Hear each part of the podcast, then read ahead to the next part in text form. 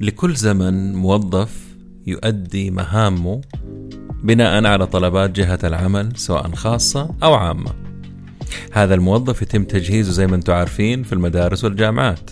جهات العمل إما تبحث عن الربحية أو الاهتمام بشعوبها من خلال وزاراتها وشبه وزاراتها المختلفة. عبر العصور موظف القطاع الخاص يتميز عن الموظف الحكومي. اللي تحكمه البيروقراطية المفرطة وقلة مساحة الإبداع في عمله. لما يتم تطوير القطاعات الحكومية وتصير ربحية أو شبه ربحية بمعنى تحاول أنها تعتمد على نفسها هنا تحصل المعجزة في عالم الوظائف. يصير الموظف المميز العملي المختلف مطلوب في القطاع الخاص وتحاول الجهات الحكومية استقطابه بأعلى ثمن ومزايا هذا الموظف اللي بعقلية رائد الأعمال اللي بعقلية صاحب العمل هو موضوع اليوم وهو بدايتنا في رحلتنا في الثورة الوظيفية الرابعة.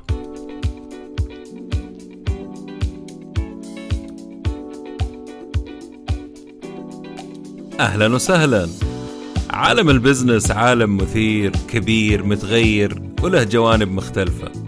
ولأنه موضوع يهمنا وطفشنا من التنظير والتكرار والفلسفة اللي ما وراها فايدة. صرت أدور الدروس والمفاهيم والطرق الجديدة والعبر من القديمة وتأثيرها على حياتنا اليوم وبكرة. أتناول أي شيء له صلة بعالم الأعمال من قريب أو بعيد. مقابلاتي مع المفيدين بس.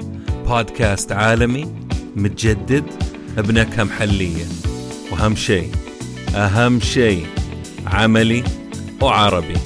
يا هلا وسهلا بالجميع في بودكاست نتكلم بزنس مع ممدوح الردادي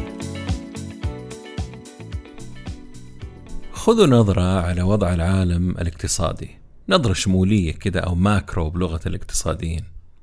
كل شيء جالس يتغير بسرعة غريبة.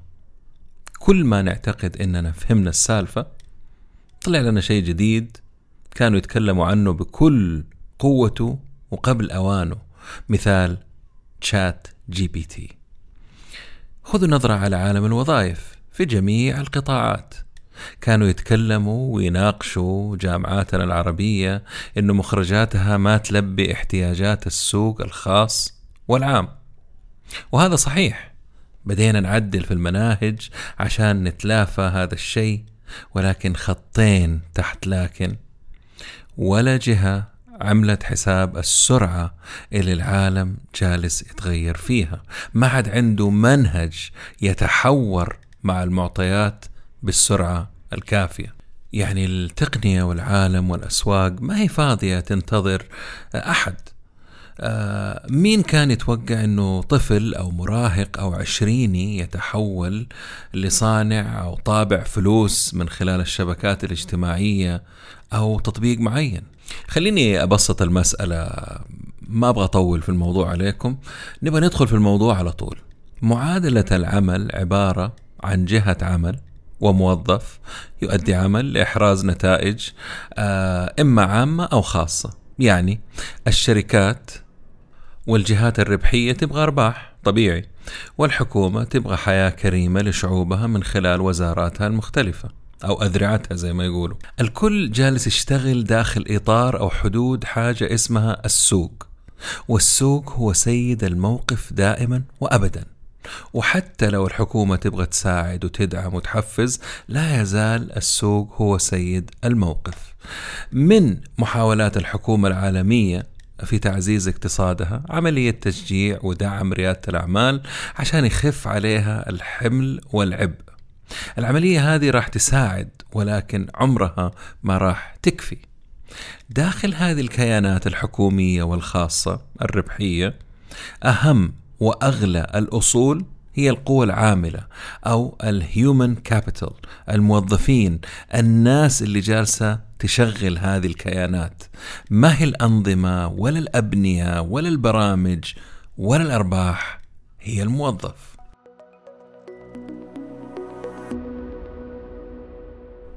لو حبيت أبسط العملية نظرية باريتو حقت 80 20 روعة هنا.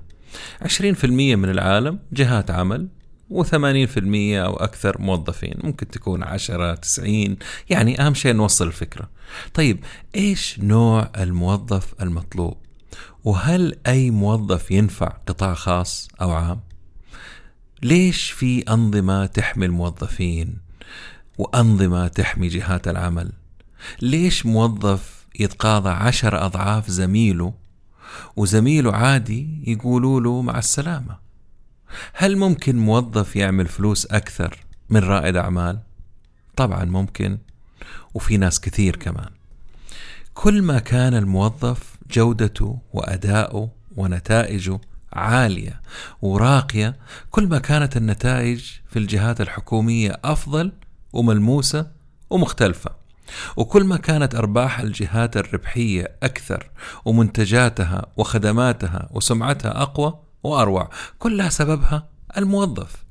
موظف مختلف ورائع ومشاكل أقل وأرباح أكثر. طيب إيش مواصفات هذا الموظف الخارق يا ممدوح؟ سيث جودن تكلم عنه من زمان في كتاب سماه لينشبين. موظف لا يمكن الاستغناء عنه حتى لو كان لازم تقلص عدد الموظفين عندك مستحيل تتركه يمشي أنا أبغى أضيف على سيث وأقول في صفات لازم تكون في أقرب إلى صاحب العمل من ناحية الفكر والأهداف وخوفه على العمل والتطوير والعميل الداخلي والخارجي. زمان كان الموظف يدرس عشان يخدم في مصنع أيام ال industrial age أو شركة يعمل زي ما ينطلب منه. ما يبغى لها تفكير. مجرد تنفيذ.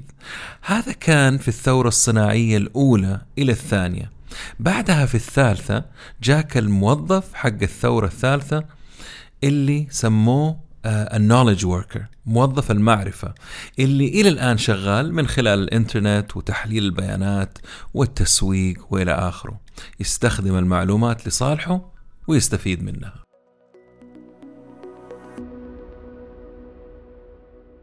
اليوم مع الثورة الصناعية الرابعة والخامسة انقلبت الموازين واختلفت. اليوم وبكرة محتاجين موظف بعقلية رائد أعمال ريادي مبتكر مفكر مدبر قيادي حلال عقد مكتشف فرص. هذا المطلوب. هذا الموظف يسموه انتربرنور يتحول من موظف جيد إلى موظف رائع غير إنه صعب تتخلص منه هو صاحب القرار يجلس أو يمشي لأنه الطلب عليه داخل المنظمة وخارجها عالي جدا. كأنه امتداد للمدير التنفيذي أو المدير العام تحس أنه يقرأ أفكارك. آه ما يتعبك. يعرف المطلوب منه ويعرف يحقق رؤية تحطها له. يعرف يخطط ينفذ يتحول يتحور. يقتنص الفرص يعالج يبسط ويلبي احتياجات كل من يقترب منه. مرن عقليته تنموية غير متحجرة. لاحظوا الكلمة الأخيرة. هذا الموظف أي شركة ستارت أب قطاع حكومي يتمناه عندهم ويتمنى يزيد عددهم بأي ثمن لأنه ثمنه مو بس فيه يفوق اللي تصرفوا عليه من تدريب وأموال وغيره. تخيل رائد أعمال عنده مشروعه ولازم ينجحه. بأي وسيلة كانت وأي إمكانيات متاحة عنده. لا يشتكي ولا يبكي. هم الإنجاز والتفوق والنجاح ويتقدم للمشروع اللي بعده واللي بعده. يعني يسموه بالإنجليزي serial entrepreneur okay لكن هذا الرائد موظف داخل جهة عمل يعني موظف بعقلية رائد أعمال. هذا هو التوجه القادم وبدون مبالغة سواء هجم علينا الذكاء الصناعي ال AI ولا ما هجم. مو قيدو هجم يعني بالنسبة للنقطة هذه اللي يفهم في ChatGPT يعرف إنه المخرجات مبنية على المدخلات. واللي تطلبه من الذكاء الاصطناعي يسموه prompts. وبعدها انت تضبط الموضوع.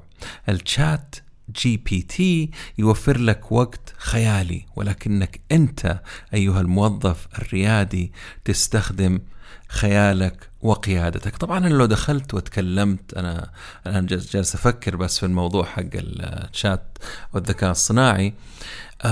في وظائف راح يعني اللي هي حتكلم عنها في موضوع ثاني أو في, في, في بودكاست ثاني. في وظائف تقليدية تقدر تستبدلها بالذكاء الصناعي. ولكن أي شيء فيه social intelligence ذكاءنا الاجتماعي أي شيء في لمسة بشرية أي شيء في ابتكار رواد الأعمال التطوير داخل المنظمات وغيره هذه راح لسه تكون عندنا لفترة قدام حتى آه، لو زاد الذكاء الاصطناعي والصناعي داخل المنشآت. التحول من موظف آه، إلى موظف بعقلية رائد أعمال تحتاج بناء قاعدة معلومات وخبرات راسخة متينة. آه، مراحل البداية النمو والانطلاقة القيادة. اللي مهتم في التفاصيل موجودة في برنامج الريادة الوظيفية اللي اشتغلت عليه تقريبا سنتين ومبني على خبرة عملية وعلمية. نعم هو دعاية للبرنامج بتكلم عنه لأنه ما لقيت زيه. كنت أتمنى زمان يكون عندي برنامج زي هذا البرنامج. السبب أني أنا سويته أنا شخصيا ما حستفيد منه لأنه قدني عديت بكل المراحل والمطبات والحفر وما أبغى أدخل في تفاصيلها. آه على فكرة مو شرط تشترك في البرنامج لكنه شرط إنك تجمع المعلومات وتسد الثغرات الكثيرة اللي ما بين الدراسة والعمل. في ثغرات كثير بننساها في أشياء كثير ما نعرفها في أشياء ما تتخيلوها. لازم الواحد يعرفها إذا يبغى يوصل للمراحل المتقدمة من وظيفته. يعني تجمع المعلومات تسد الثغرات الكثيرة وتعرف كيف تنجح داخل أي منظومة. عارفين لعبة السلالم والثعابين؟ هذه اللعبة العجيبة القديمة اللي بالزهر نلعبها. آه تمشي وفجأة تلاقي نفسك طالع في سلم 40 درجة. وتتخطى كل اللعيبه اللي معاك. وبعدين تجي ماشي وتلقى ثعبان ينزلك إلين أول مراحل اللعبة. هي كذا الحياة الوظيفية على فكرة. في مطبات ناخذها بالغلط تعطلنا سنين من خمسة إلى سبع سنوات. ما كنا نعرف. لازم نعرف. أوكي؟ المنافسة راح تزيد. زي ما قلت في تويتر أنا تكلمت على فكرة في مساحة مسجلة تقدروا تلاقوها على الحساب حقي. راح تسمعوا الموضوع بكثرة على فكرة في الفترة القادمة وراح يكون هو الهبة الجديدة وأهم موضوع لأي إنسان يبغى يوفر سنين من عمره ويصبح مطلوب في مكان عمله وغيره. آخر شيء أبغى أقوله اليوم إنه الوقت بدون مبالغة خلال الثلاث سنين تخيلوا ثلاث سنين القادمة راح تحسوا إنها سنة أو حتى شهور مع التغيرات العملاقة والانتقال للعالم الجديد على فكرة. في حاجتين أبغى أقولها قبل ما أسألكم سؤال. آه، أول شيء في عرض مرة خطير في نهاية البودكاست بعد شوي راح أقوله. ما راح يتكرر ما أعتقد إنه راح يتكرر. الشيء الثاني الأسبوع القادم إن شاء الله عندي مقابلة مع شخص يعني رائع جدا وراح تنبسطوا في المقابلة وأنا وهو راح نخش في مواضيع غير شغله وحياته أشياء تخصنا كلنا. شخصية مرة رائعة ما راح أقول لكم مين لكن راح تعرفوه الأسبوع القادم. السؤال لو كنت صاحب عمل مدير وزير نائب وزير هل راح توظف موظف جيد يؤدي عمله مثلا ب 12 ألف ريال ولا توظف موظف بعقلية رائد أعمال براتب 25 ألف ريال؟ هما الاثنين نفس الشيء بس واحد بعقلية رائد أعمال والثاني موظف جيد الأول راح يؤدي عمله. الثاني راح ينقلك أنت وعملك إلى مراحل أنت تبغى توصلها ويزيد أرباحك ونتائجك بدون ما تتعب معه هذا الموظف اللي بعقلية رائد الأعمال. الآن خليني أعطيكم عرض ما عمري سويته على كل البرامج اللي في الريادة الوظيفية.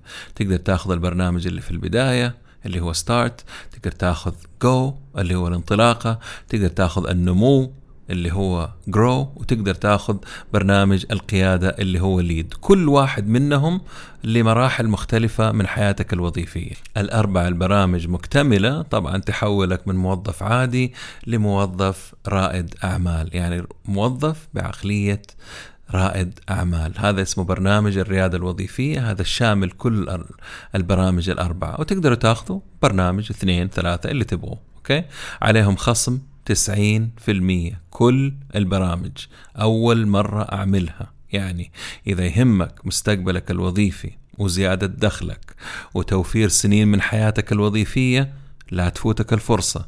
انتهى العرض يوم 24 3 2023 تقدروا تقولوا إنه أنا والله عذري ما عندي الآن أو إلى آخره. شوفوا أول وقرروا بعدين.